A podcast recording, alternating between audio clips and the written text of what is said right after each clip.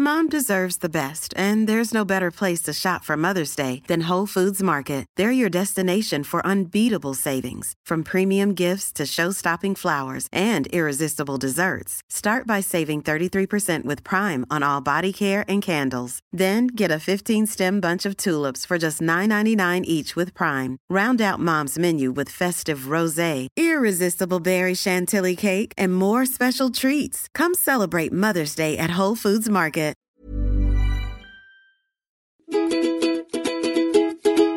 Hello, I'm Claire Tonti, and I think we need to talk. How are you going? What's the thing you're making? Are you making anything at all? Are you stuck? Are you kicking goals and a bit afraid you can't keep it up? Do you have no freaking clue what the hell you're doing, what to even eat for breakfast, and why life has so much dishwashing and form filling and laundry baskets and rubbish taking out time and general panic, plus remembering to get cars serviced and fill the appropriate amount of petrol / should you be putting in water and oil? I mean, who the hell friggin' knows anything? Well, unfortunately, I'm not here to sort your life admin out. I have a daily panic of my own and a very stinky fridge cascading pantry to panic about. Why is it that I feel if only I had enough Tupperware containers with labels, I would magically be okay? Cue serious later discussion about priorities. Anyway, you can probably hear my husband man doing the dishes in the background. That's all that banging around. Yeah, we do have life men over here in podcast land. Anyway, this is my podcast called Just Make the Thing. And today I'm here not to talk to you about all the boring shit you haven't cleaned out from behind the fridge, but about what I think helps make life better and what has actually helped me stick to making some actual stuff for the first time in a long time over this past year. Gardening. I know it sounds a bit bonkers, but hear me out, guys. Gardening has helped me so much. I've always loved the idea of gardening, but like most things in my life up until now, I've just killed a lot of plants and watched a lot of potted herbs and indoor cactuses become clumpy, dry messes and sadness and reminders that I shouldn't start things because I can't keep them going. Cue sad violins playing. Anyway, what I'm saying to you is this. Over the past few years, gardening has taught me so much about myself and making things and keeping them going that I wanted to share it all here now with you in a weirdly short, ranty podcast episode on gardening. And then I'm going to share with you another thing I've grown in my virtual podcast garden that I think you'll love. Anyway, okay, here's my theory. Microclimates. I know it sounds like a Better Homes and Gardens episode, but I reckon microclimates might just be the key to figuring out how to keep making something. Okay, hear me out. For gardens to work and grow and succeed, you need to understand your climate conditions, which direction the sun faces, how much sun, how much shade you've got, what's your soil like, does it need more nutrients or compost or nitrate or acid or self-care and a latte and a poached egg from a posh cafe? Maybe that's just me. Anyway, it means before you choose your plants, figure all of this stuff out and then get your soil good and ready. To me as a human, this means I have to understand my own microclimate and figure out what's missing. What does my genetic makeup tend towards?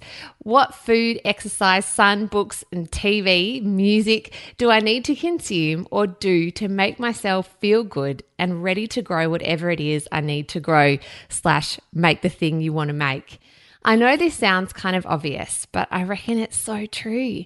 Get the soil right, and I think everything starts to fall into place.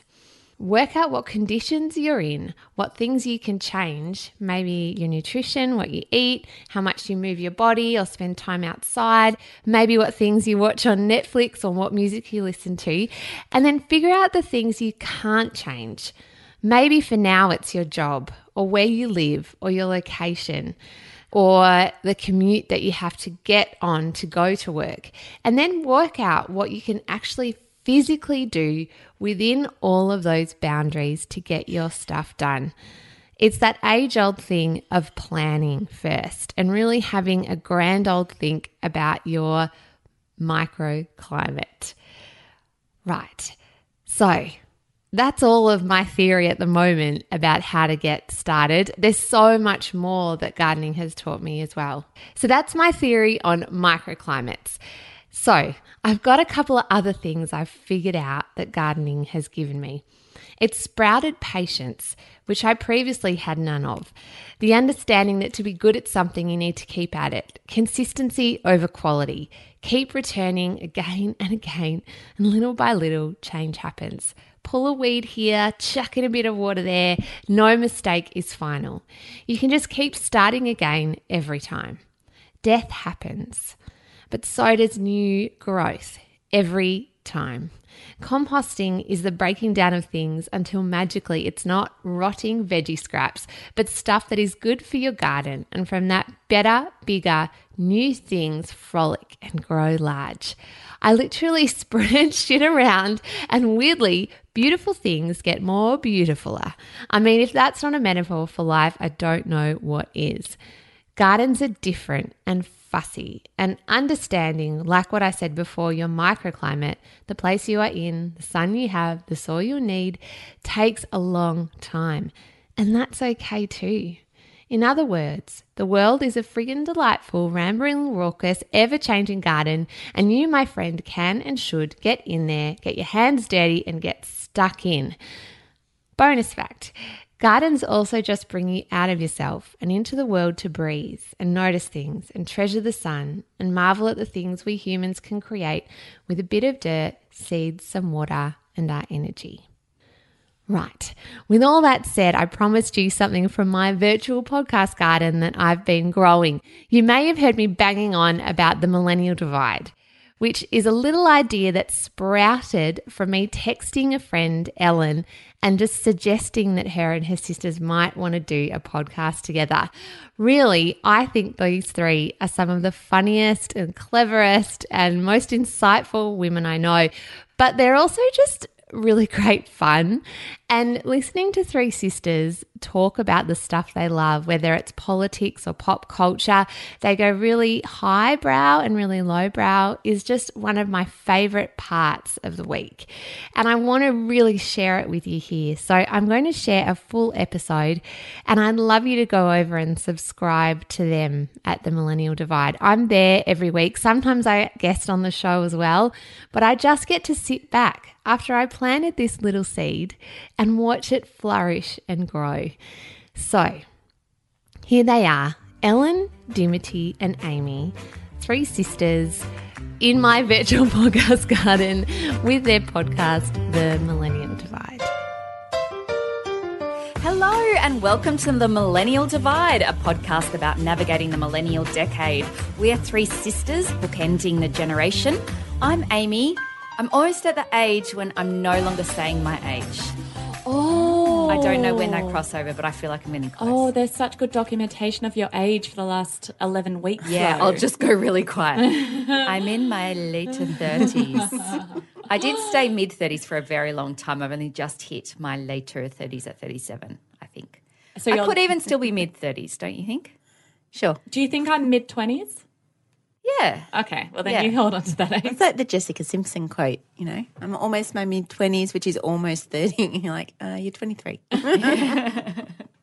Sorry. Anyway. Who else have we got here? Hi, I'm Ellen. I'm 33 and I'm not near 40. I'm closer to 30. You having a crisis yet? No. Right. I'm not that scared about 40. No, great. It's pretty far off. I won't worry about it. I'm Dimity. I'm the youngest member at 27. Feeling comfortable in my age, actually. Feeling like 27 is suiting me. Actually, it's a really nice segue, so let's jump right in. So today we've got heaps on, and we're going to bounce back on a few earlier opinions. So, you know, I've never said I'm not hypocritical. And today I will validate that because I've got a few differences of opinion as to previous weeks. I still love Famous in Love, so don't worry about that.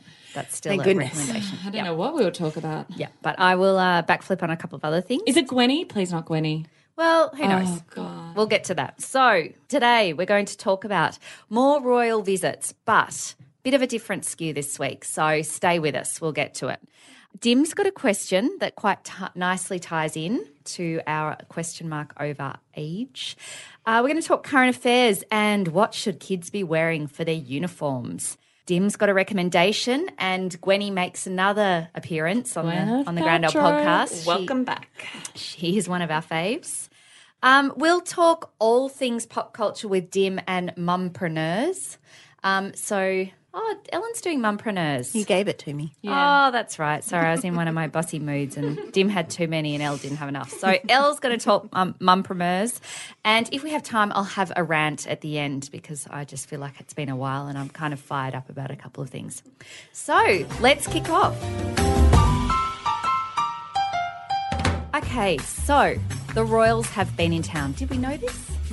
What is a royal? Oh, a royal. I know. Which one? Yeah, it's hard to tell. She's called Meghan. Meghan Markle. Meghan Markle. So if it's not Samantha Markle, I don't want to hear about it. Samantha's her sister. Go back to earlier episodes. She's fantastic. So Meghan Markle, Duchess of Sussex, has been out here with her lovely Prince Harry, the Duke of Sussex, and they've done their royal tour and she's worn all the clothes and they've all sold out and she's held her baby bump and it's gorgeous. Which I think is a bit controversial being that she's probably only about 3 and a half months, but each to their own. If she wants to hold it, hold it. Hashtag no judgment / all the judgments. I should start holding my food baby just to keep people guessing. Yeah, you never know. Is it almonds or is it a baby? So they've done their thing and they've trotted off now to Fiji, and we spoke on earlier episodes about how I'm very deeply uncomfortable about this with the Zika. I am too. I'm on board with that. She's not wearing long sleeves. Let me tell you that much. I watched and she's not. Anyway, I had this moment, and this is where I'm going to become hypocritical because I'm obsessed. I've watched everything. I've gone to Karen G's website to see her dress that sold out in 3 seconds. I've checked where they're going. I'm all over this. I was happy when she took a step back because it was too much. But they arrived in Fiji earlier this week and they got off their plane and they actually, I think what happened was that they actually showed earlier footage of either the Queen or someone else doing the same thing. It was almost an exact same replication of the royals coming off. And I suddenly got hit with this really uncomfortable, oh, God, it's like the colonialists are in town, that it was like coming to visit the little colonies and, oh, aren't you sweet and keep doing your little thing and don't arc up. We're up here in the royal land and you little people down there in our colonies that we rule, just keep doing your little thing. And I was like, oh, that is just so patronising for the Fijians. And then I was like, oh, we've been trolled. The sparkly outfits, the beautiful shiny hair, the royal baby, all of it. I fell for it all. And they're just doing – they're not here genuinely just to see us? I'm shocked. Oh. They're here out of their own self-purpose to promote themselves and their ruling. It is no better than 1880s with the colonisation. It is awful. I cannot believe this is why you need to continue to work full-time forever, because you've had a few days off. Is this what you've been doing?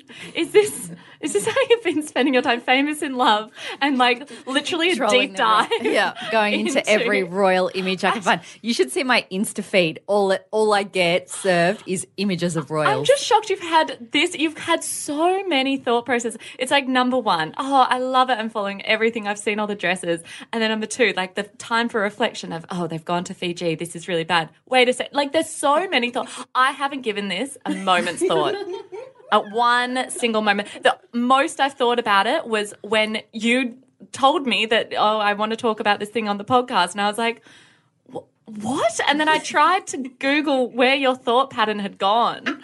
I was like, what the fuck? Where have you gone? I did kind of think when I did hear about it on the podcast, I went, we have been doing a lot of royals. Yeah. Amy has an actual secret fetish for the royals. I think that's the most important thing. It's gone now because I've realised I've been trolled. Let you down. But I did introduce you today to Elizabeth Holmes' Instagram, and if you are in any way interested in Meghan Markle's outfits and the royals in general, her So Many Thoughts will blow your mind, and it is the best Instagram stories I think I've seen for a while. She literally has so many thoughts about every part of their outfits. Yes, but she goes too quickly over them because you've got to hold it. Oh, is that what you do? I taught you that. Don't you pretend you knew that yourself. Dimity taught me to. Oh, is that what you do with a story? You hold it. You press it down with your thumb and then you can read it. It doesn't go, yeah. Oh, okay, because, yeah, there were so many thoughts and I couldn't keep up. So many thoughts. Yeah.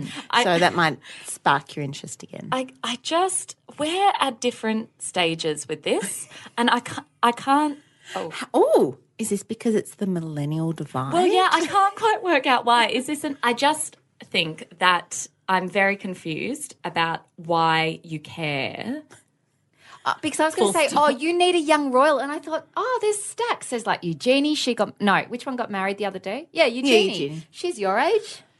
Is it because we grew up with Harry and Wills? I grew up with Harry and Wills. No, but they were older. I had the biggest crush on Prince William. Yeah, I had a crush on Prince Harry. He's like, that's, if you think about the men that I've dated over my life, he's prime age. True. That is true. And think about my current partner. He looks like Prince Harry. He does look like Prince Harry. That is funny. Yeah, so really, I should be the one caring the most. But that's true. Maybe it is the stage. They've just got married, babies.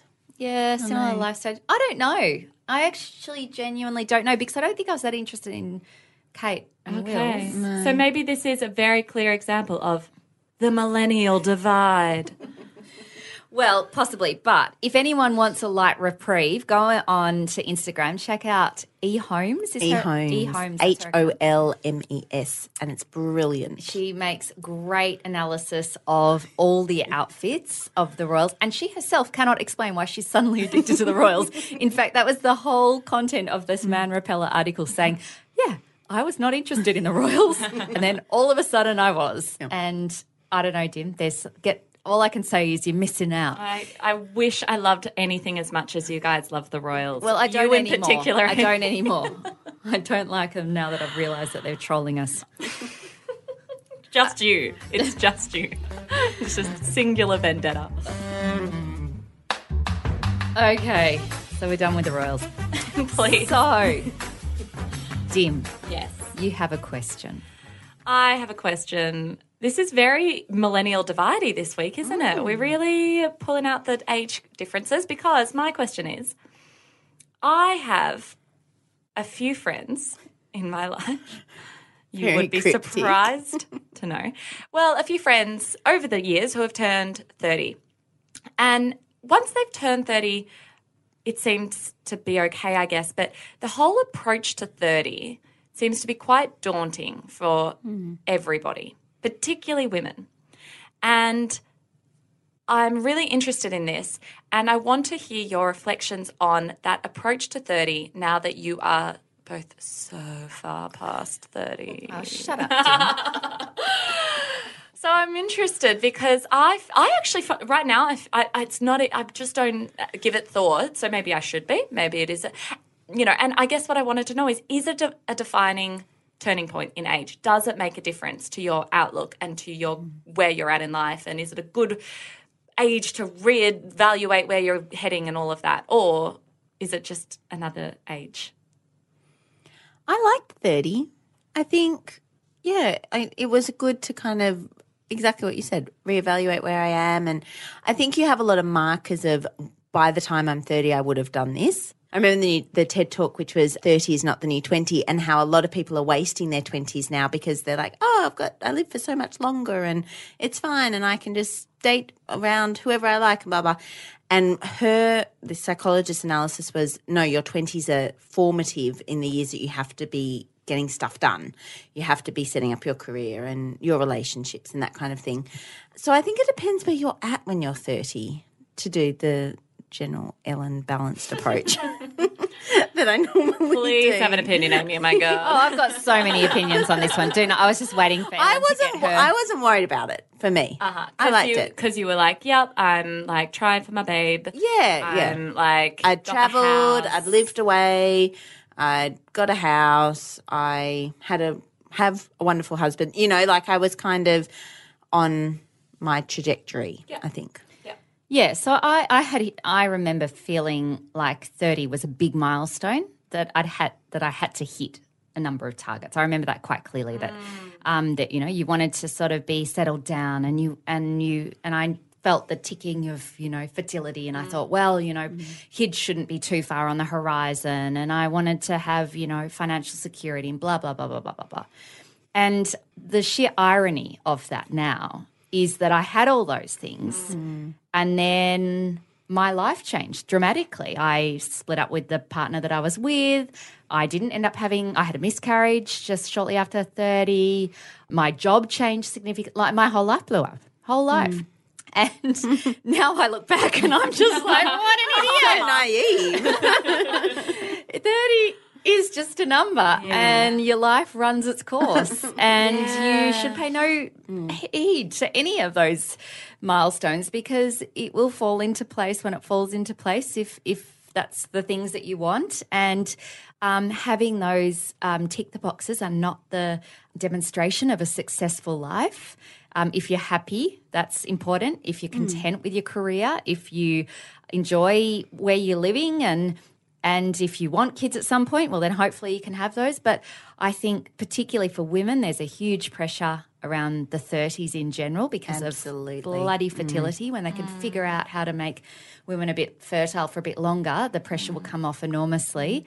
But, you know, I'm now 37 and pregnant and, you know, in a really happy new relationship, newish relationship, a few years now. It's not that new. But life can change really dramatically, and I think if you get caught up in those big numbers, you're really shortchanging yourself on the experience of living those numbers. Don't you think those big birthdays just give you pause for reflection though? Like, I agree, totally agree about the checkbox, and I think, you know, there is no right path. You can head exactly what you're saying. You can head down one path and go, oh, that's not working. But don't you think they do kind of give you a chance to look back on a decade and go, wow, look where I was, look where I am now? I think they do if you're happy. But if you're not in a good place, I think they can be very trigger. Yeah. Yeah, for sure. I mean, I know, and that's what I have anecdotally noticed is that it can be quite a trigger for some people who might not be where they want to be. Yeah, I just think we need to be comfortable with removing the expectations of those milestones, because I mean, everyone says this, and it's only until the shit hits the fan and your life implodes that you kind of realise this is true. What people are showing on Instagram is the best filter, is the showreel of their life. It's not what's going on. And what happens inevitably is when bad stuff happens to you, everyone comes out of the woodwork to show their stories of all the shit that was going down in their lives. So that you had no idea of. No, you have no idea. They're still putting up the glossy Insta photos and the cracks are just underneath. So what I've really learned is that appearances can be very deceptive, that people who look like they've got their shit together often don't. And you just have to be true to yourself and take the pressure off and enjoy life, because 30 is actually incredibly young. If I had have known at 30, actually it would be another 7 years before I'd have a baby, or there would be something, you know, I'd go on to do X, Y and Z, I probably just would have enjoyed it a bit more, knowing that that was all to come and it was okay. But instead I was quite caught up in having to hit a lot of those time frames, and upon reflection, it was just a huge waste of energy. That's very encouraging. That's good. I like that. Well, you'll have to replay this to me when I turn 40. All that wisdom. Yes, says Amy in her late 30s, no longer owning her 37. No, that's comforting. That's good. I like that approach to it. Take the pressure off. Be comfortable with where you're – and, like, as much as it is a nice pause for reflection, it's not a ticking boxes meaning you've achieved what, you know, you need to achieve by that time. Yeah. It could be. This Mother's Day, celebrate the extraordinary women in your life with a heartfelt gift from Blue Nile. Whether it's for your mom, a mother figure, or yourself as a mom, find that perfect piece to express your love and appreciation. Explore Blue Nile's exquisite pearls and mesmerizing gemstones that she's sure to love. Enjoy fast shipping options like guaranteed free shipping and returns. Make this Mother's Day unforgettable with a piece from Blue Nile. Right now, get up to 50% off at BlueNile.com. That's BlueNile.com. Another 6 months, it could be another 10 years. You'll get there, or you might change your mind. Yeah. yeah, those milestones may not be so important in the next few years, or they might, what society tells you to achieve may not actually be what you want to achieve. I think I want to achieve financial security, and I do think that that is... Well, get your side hustle on. Listen to last week's episode again. Got it. Okay, so in a lighter topic / heavier, I don't know. We're talking about school uniforms, which is unusual for us. We don't often talk about school uniforms, not the kinky kind. Ew. Oh, Amy, why would you go? Well, why it's weird for adults to talk about school uniform. Like Halloween's you coming up. You both are having kids. Like, that's a perfectly reasonable. Why did your mind go there? Well, it's a long way off for school. I'm thinking about sexy Halloween costumes. With my pregnant belly. That okay, sorry, concerning. I digress. Thinking Britney Spears, a.k.a. 1999. You do what you want to do, almost 40-year-old. So this week... Okay, take us away. In current affairs. This popped up in my mind because, one, yes, I am in education, so I do read the education stories, but also it's a feminist topic, so that's the way I'm taking it. Lowther Hall, an Anglican grammar school, it's a private girls' school in Melbourne, have recently ditched their dresses and skirts for girls to wear shorts and pants, and this is a big deal because it's believed to be one of the first private schools to do this. So this is for kids in the primary or elementary, if you're in America, years, and they've completely, I didn't realise this when I first read it, they've completely gotten rid of the skirts and dresses, and the girls can only wear shorts and pants. And their reasoning for this is to make the girls more active because they found that the uniform was a big impediment for them to run around and do gymnastics and at lunchtime and just feel a bit freer. And last year, the Victorian government changed the state school uniform policy to force state schools to provide options for pants and shorts for girls. But it is often the Catholic and independent schools that have kind of been holding out in that traditional sense.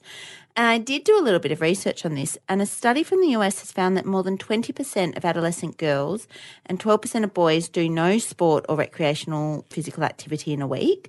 And also that they followed in Australia some children for a month, 2 weeks while they were wearing their formal school uniform and 2 weeks with their sports uniform.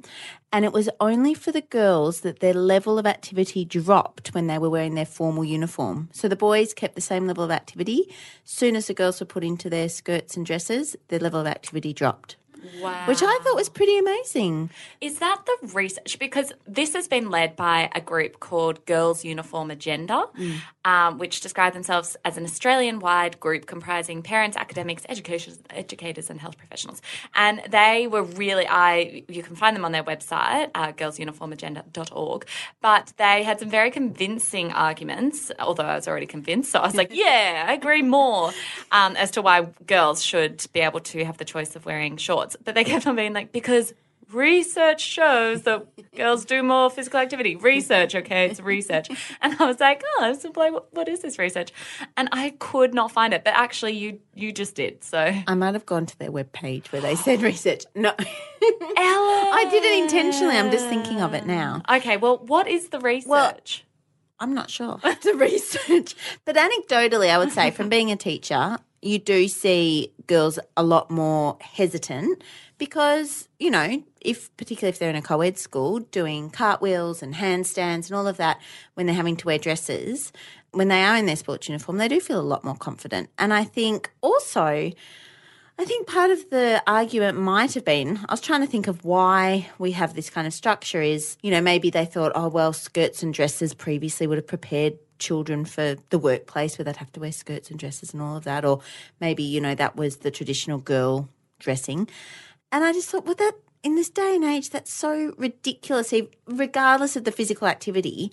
The fact that girls cannot wear shorts and pants if they would like to, when in every other facet of their life they can, that just seems kind of wrong to me, and it should be an option. I just don't know why they don't wear the bloomers underneath their dresses like I had to in school. Do you know once in high school. This has just come back to me. It was year seven. It was my, no, actually must have been, no, it was year five. So I just changed from our local public school to our private school for year five. And I was in PE class and I was showing off by doing a handstand in gym class. And we had skirts and bloomers underneath. And I wore bloomers that were, I guess, maybe a bit small. Anyway, I did a handstand. I was so proud of myself. I felt that I had a wedgie. I did. But I was just so proud. I was like, I don't even care. Did everyone see me fucking nail that handstand? And then I think the teacher came over to me and she's like, so we actually have regulation bloomers for this school. So you've got to have, you know, more appropriate bloomers underneath your skirt. And I was like, oh, that means that everyone was looking at my wedgie. Yeah, see? That's why you need to offer shorts and pants and bloomers don't work. It's very embarrassing. And I really, after that, was like, ooh, don't do handstands. Absolutely. That's the research they're talking about. It's me. But do you know that our school that we went to, our private school, has introduced optional pants for girls?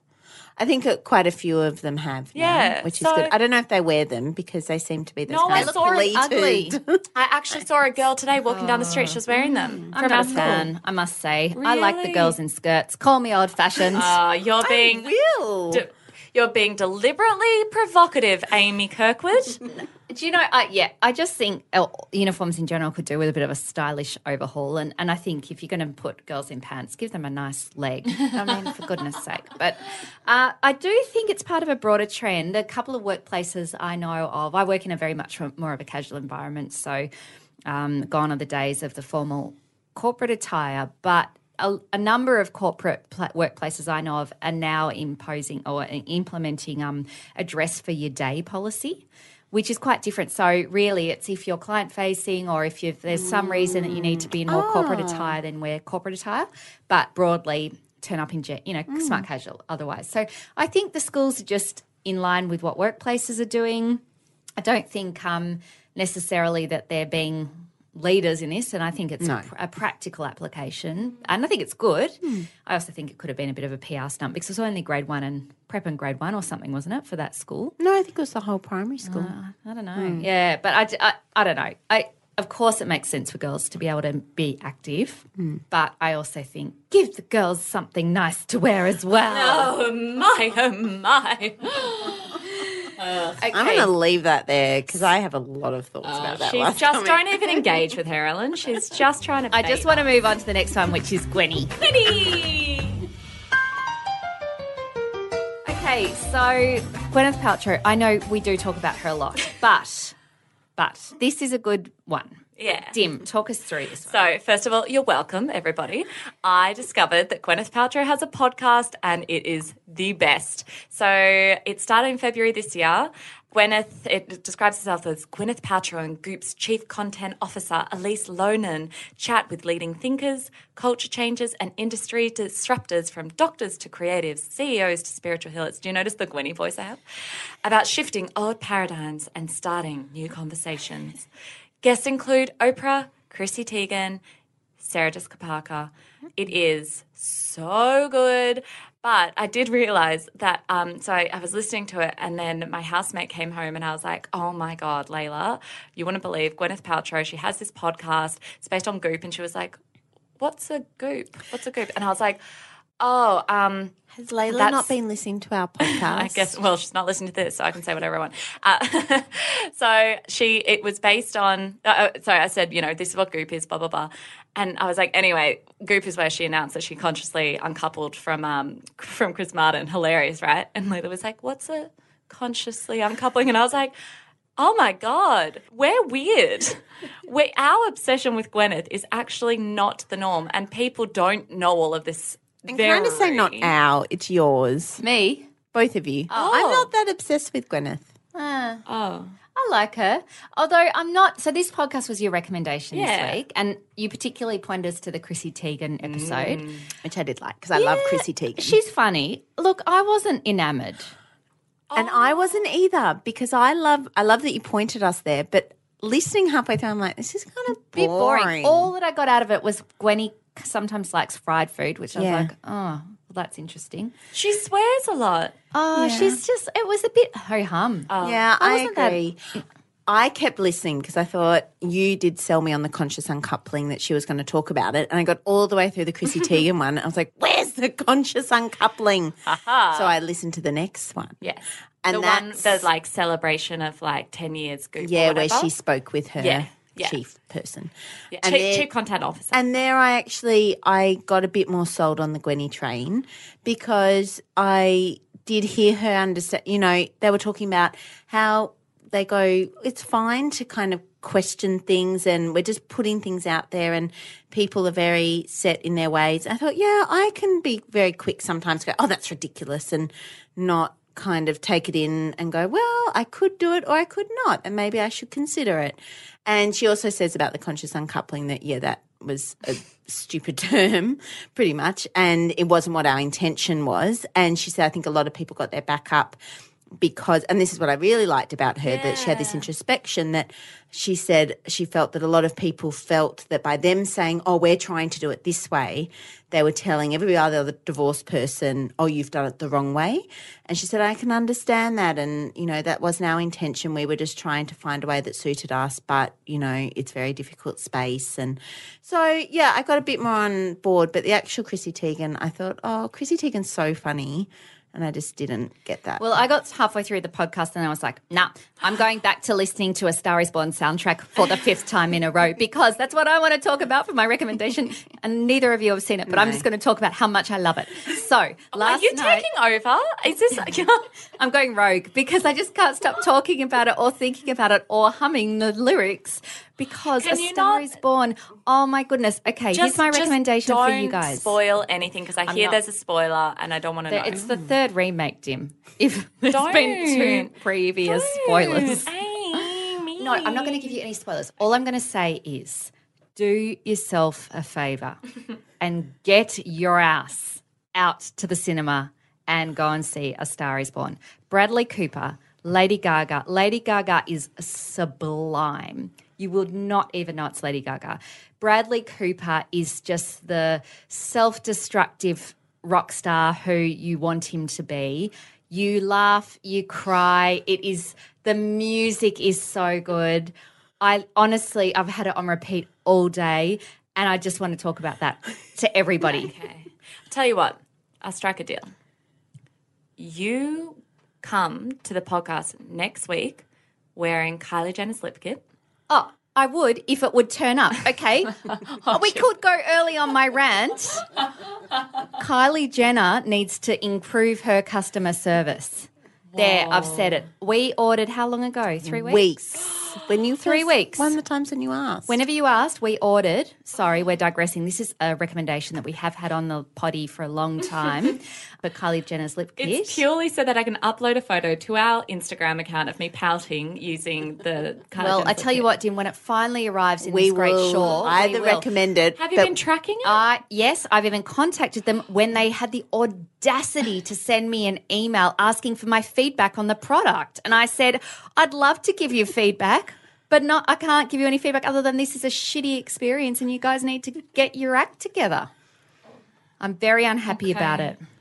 And not only that, okay, I'm going further. This rant's going to – I'm just going to combine my rant. Keep going. I roped in a friend from work to get a lip gloss as well. Hers hasn't arrived. She's paid me. I feel like I'm just misleading people. It's like a pyramid scheme. Yeah. Kylie, listen, give us our lip kits, please. Yep, oh. I'm not impressed. Kylie Jenner lip kit. Okay. So. We'll talk about this after. But Okay. All right, so I don't quite know what we did there, but anyway, moving right along. There was 3 recommendations in one, I think is what happened. Okay, so I think I've had my rant, so I'm going to leave it at that. Oh, okay. I was going to talk about how annoying uni kids are, but that's a given. Yeah. They talk in lectures. They're very frustrating. We all have been one in the last year. Yeah, so it's just when you're a mature age student, they hate you and I hate them. We all have been in the last year. Oh, true. But I'm with other mature age students, so we're all just nerds together. Ah, that is a much better place. It's much better. I just tell them, shh, stop talking. Do you? Yeah. I tell them off now. I'm sick of it. Yeah, okay. Nah, they're shitty little kids. Anyway, I'm going to move on. So, mumpreneurs. Yes. Can I just say I feel like it should be mumpreneurs. mumpetreneurs. It's anyway, for me, it's missing a syllable. I just want to say that. Mumpetreneurs. Mumpetreneurs. That makes no sense. It just sounds better to me. Okay. It sounds more like a. Elle, you just say it however you want to say. I'm going to leave it. Okay. Sorry. These are mums who are making money off their children. And you would have seen them on Instagram. There's quite a few around. And this was just in a recent article. And it was outlining some of the children who have way more followers than all of us combined. One of them is Taylor Biggs, who is 5 years old and has 150,000 Instagram followers.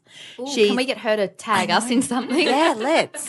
Maybe we should get her on the show. Ooh. Ask what she thinks about My Little Pony. Yeah. She's been walking shows for Fashion Week. Yeah, Ellen, she's like walking for like Givenchy and stuff. It's like, oh, what do you think of My Little Pony? Yeah. We're going to ask her some serious questions if we get that 5-year-old. What do you think about Marc Jacobs' new line? Yeah, exactly. She's been walking shows for Fashion Week, posing.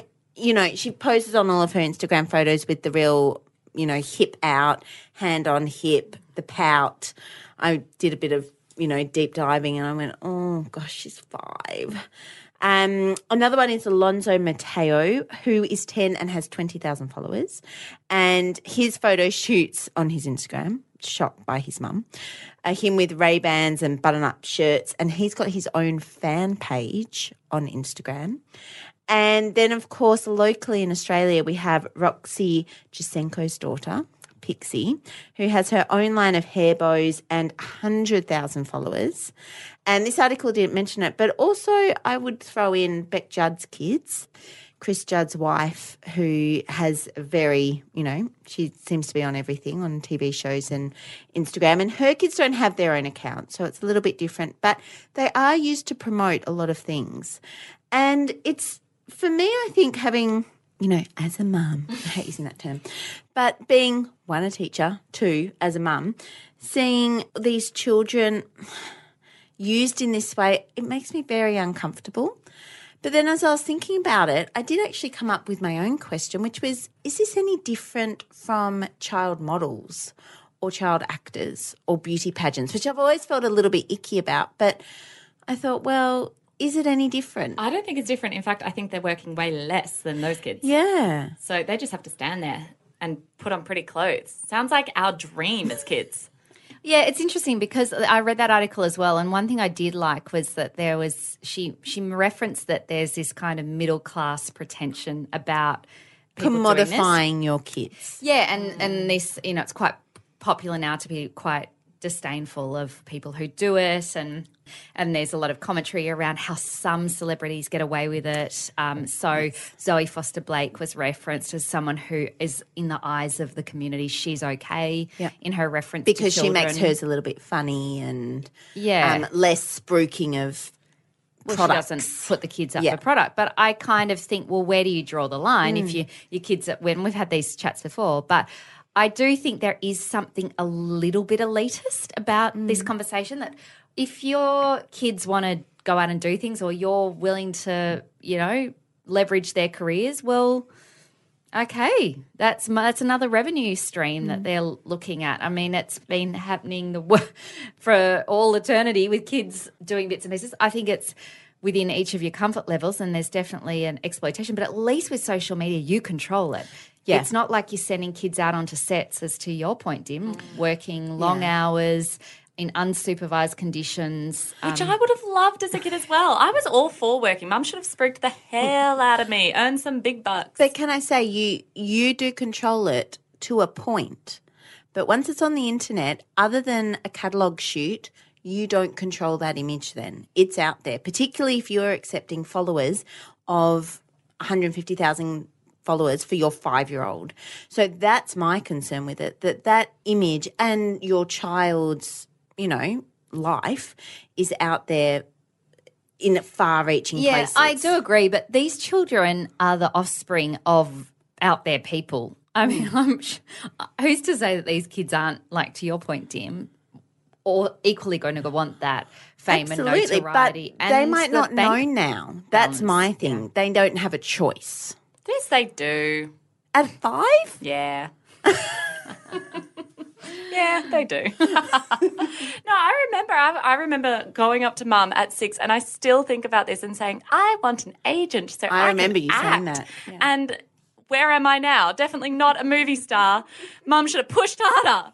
Should have been a stage mum. Got me, in front of those different talent agents. Now, I don't know. I think, do you know how much it costs to raise a child on average in Australia as of 2016? A lot as of the last 2 years. Do you want to know? I did maths again. Amy? I think it's about 300,000 or something like that. Yeah, you got it. Yeah. Well, I'm about to have a kid, so I need to know these things. 300,000. So, done. Yeah, hey, yeah, I'm on the money. Yeah, 300,000. So it's very expensive, and yeah, they should start paying their way a little bit more. What do kids get the bows out? Sell those little Roxy Jacenko bows. I don't know. I'm all right with it. Roxy Jacenko. Look, I've got bigger fish to fry. Yeah. I'm more worried about Markle. The Zika. Yeah. I hear your point. I also do feel a little bit uncomfortable about the whole, I feel like it is a little bit elitist in a way.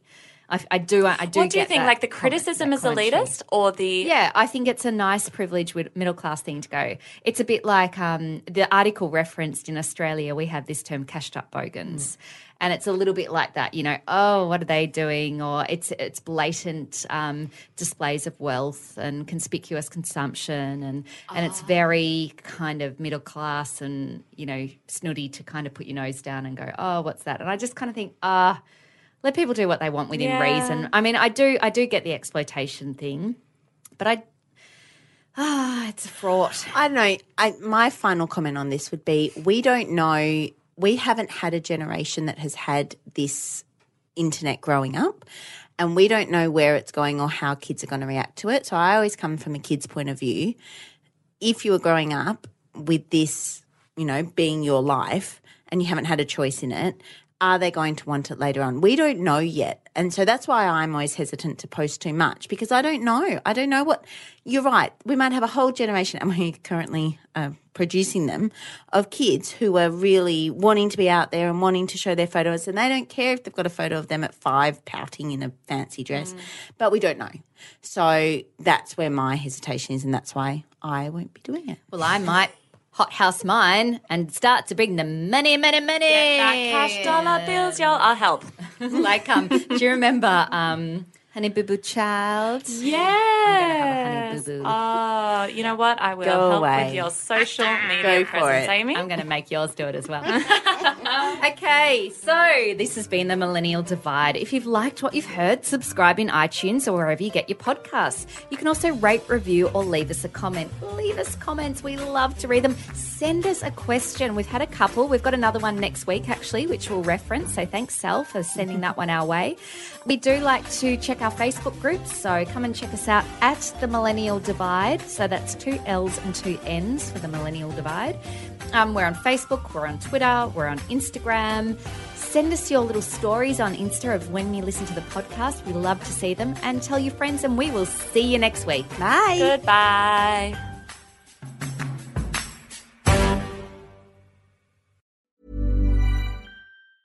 Planning for your next trip?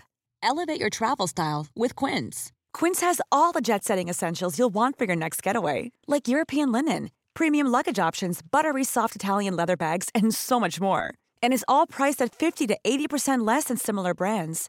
Plus, Quince only works with factories that use safe and ethical manufacturing practices. Pack your bags with high-quality essentials you'll be wearing for vacations to come with Quince. Go to quince.com/pack for free shipping and 365-day returns.